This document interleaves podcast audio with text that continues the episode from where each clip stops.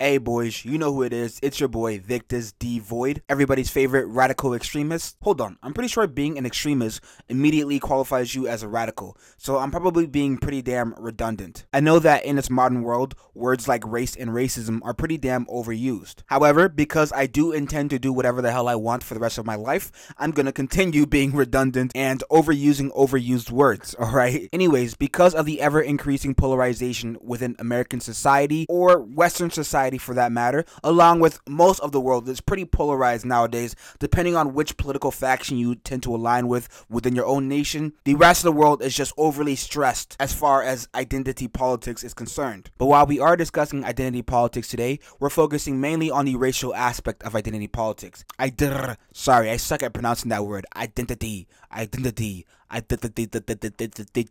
What am I doing? I'm a lunatic. Anyways, because of the fact the bulk of internet users are snowflakes and babies who are incapable of understanding nuance, let me make this clear. I do not agree with the far left or the far right. The far left and far right's understanding of racism is pretty skewed towards their own biases, and me being the intellectual megamind I am, even in the few instances I do want to be biased, my brain will not allow me to adhere to identity politics when it requires me to ignore logic and reason. First things first, you are all racist. Black, white, Latino, whatever the hell you are, especially Asians, you guys are all freaking racist. I say especially Asians because, surprise, surprise, for those of you guys who are not aware, identity politics is pretty well ingrained within Asian culture.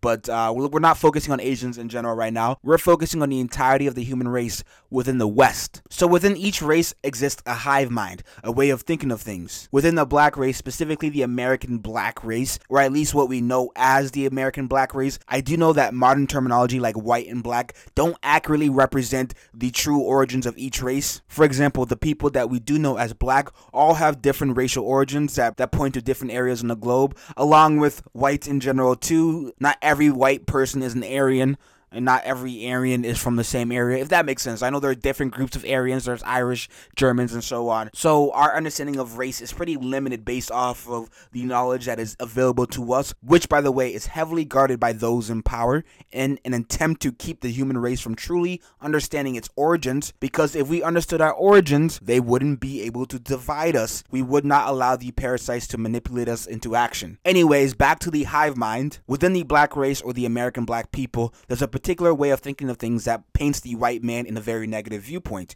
And within the white race, the American white race, and I would say most of Europe, or at least I'm assuming so, there is a particular way of thinking of things that paint themselves in a superior light, and so on. Both groups have a way of thinking of things that you will not be aware of, unless, of course, you are either from that group or have a lot of experience interacting with that group. Like the reason why I know that most black people and most white people are racist, yes, I'm going to say this right now. Most black and white people are racist, no matter how much they want to pretend that they're not and they're culturally sensitive. No, you are all racist. Stop pretending. Stop pretending you are not. Just because you have a white friend, just because you have a black friend, just because you dated that one black girl back in the day or you fucked that one white girl back in the day doesn't mean you you are not racist. But hold off, that word racist is a bit misleading because that word or that thing that we recognize as racist or racism is not really the devil it's portrayed to be. No, in reality, racism is almost a natural reaction. We are all sensitive to things that are not like us. Like, I remember as a kid constantly being conditioned or told to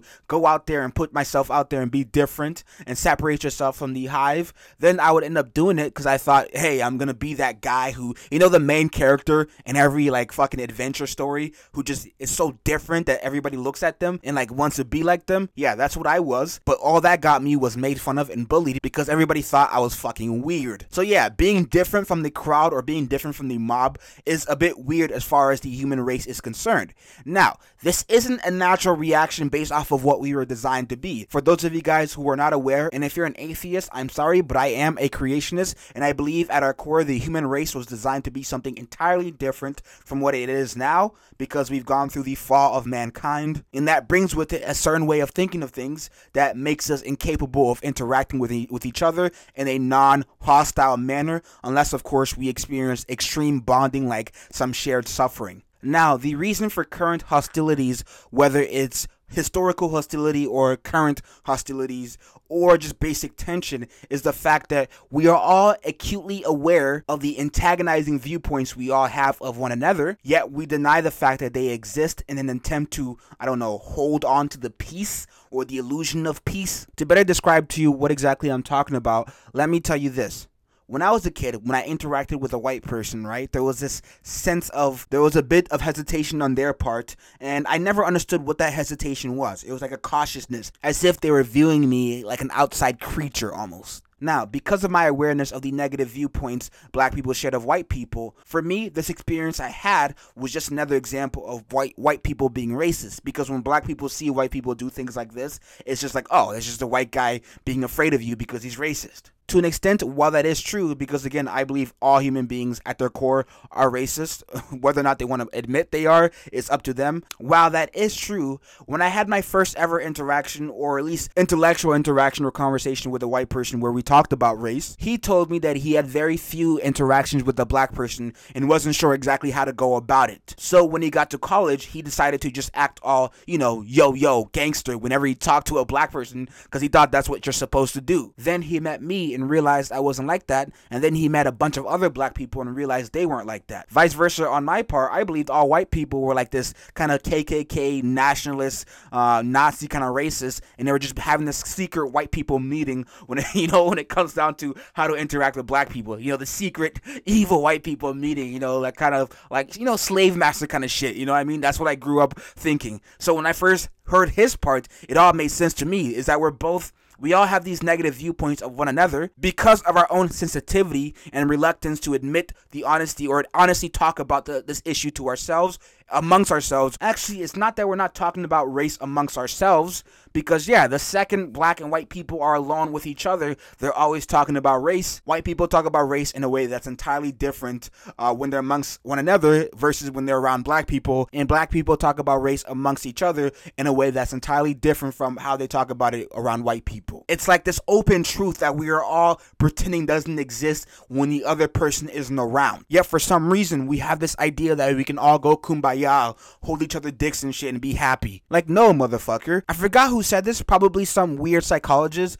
Um, but it was something like whatever you try to repress in your mind will eventually manifest itself in real life. These repressed feelings that we all hold, despite pretending they don't exist, manifest themselves in real life. So when we see videos or commercials on TV of black, white, Latino, and Asian kids being all buddy buddy, it doesn't compute or make sense to us because when we go to school, all we see is a bunch of kids sitting in groups. We see the black kids sitting with the black kids. We see the white kids sitting with the white kids. Asians with Asians with the Asians. Latinos with the Latinos, and so on. Yes, sometimes the groups may mix, you know, when sports come into play and so on. But for the most part, we tend to associate with people who look like us. Is that a bad thing? No, I think it's perfectly fine. The root of all racial tensions is the fact that we pretend we have no racial tensions.